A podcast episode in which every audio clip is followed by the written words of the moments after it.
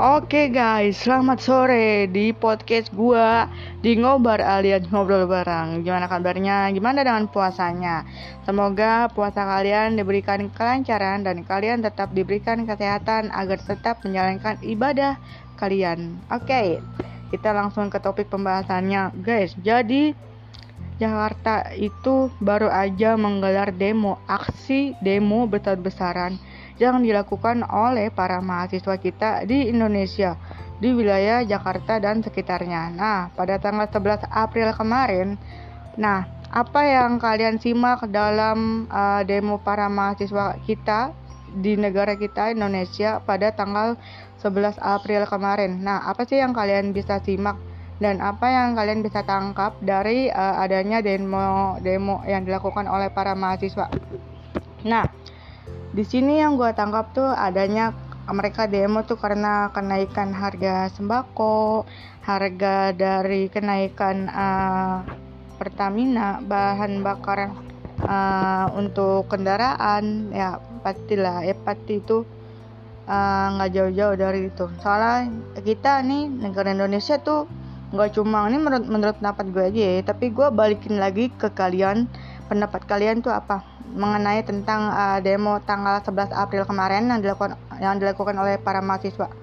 Nah, kalau menurut pendapat gue adalah uh, bukannya kita tuh dari tahun ke tahun itu pasti uh, mengalami pelonjakan atau kenaikan baik itu dari bahan sandang ya kan dari bahan pangan. Nah, baik uh, berupa tentang uh, bahan bakar kendaraan ya dari Pertamina itu tersendiri. Ya menurut gue juga dari siap mau siapa pun itu presidennya pasti ada. Dan ya pastinya balik lagi ke sesuai dengan kebijakan yang telah diberikan oleh para pemerintah kita. Untuk uh, soal kenaikan-kenaikan itu tapi uh, kalau soal demo nah Indonesia itu nggak jauh-jauh dari masalah dengan adanya demo demo kayak gitu. Demonstrasi ya.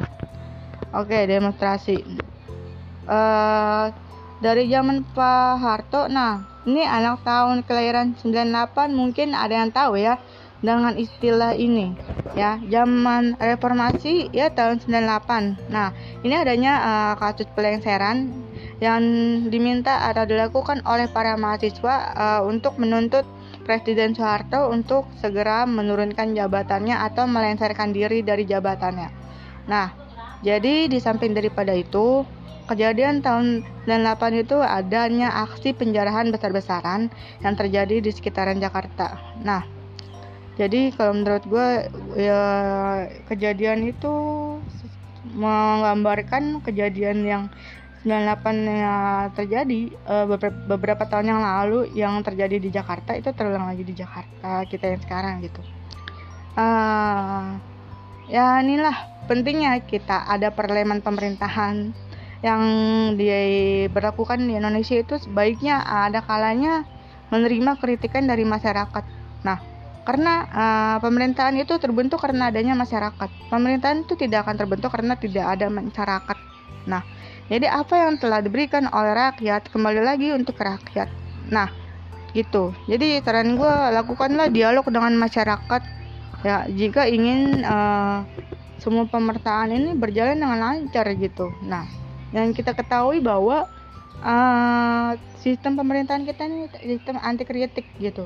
Jadi ya gimana? Jadi uh, jangan terlalu menyalahkan pendemo gitu. Nah, pendemo itu punya hak ya karena ini negara yang bebas mengutarakan ah, apa ya apresiasi musyawarah gitu kan kayak pendapat nah jadi menurut gua uh, kita semua balikin lagi aja ya guys ke pemerintahan kita gimana nih cara mengkaji uh, terlepas dari uh, masalah uh, demo yang kemarin gitu Oke okay guys, kita sudah berada di ujung topik pembicaraan. Jadi ya, itu aja podcast gue pada podcast hari ini.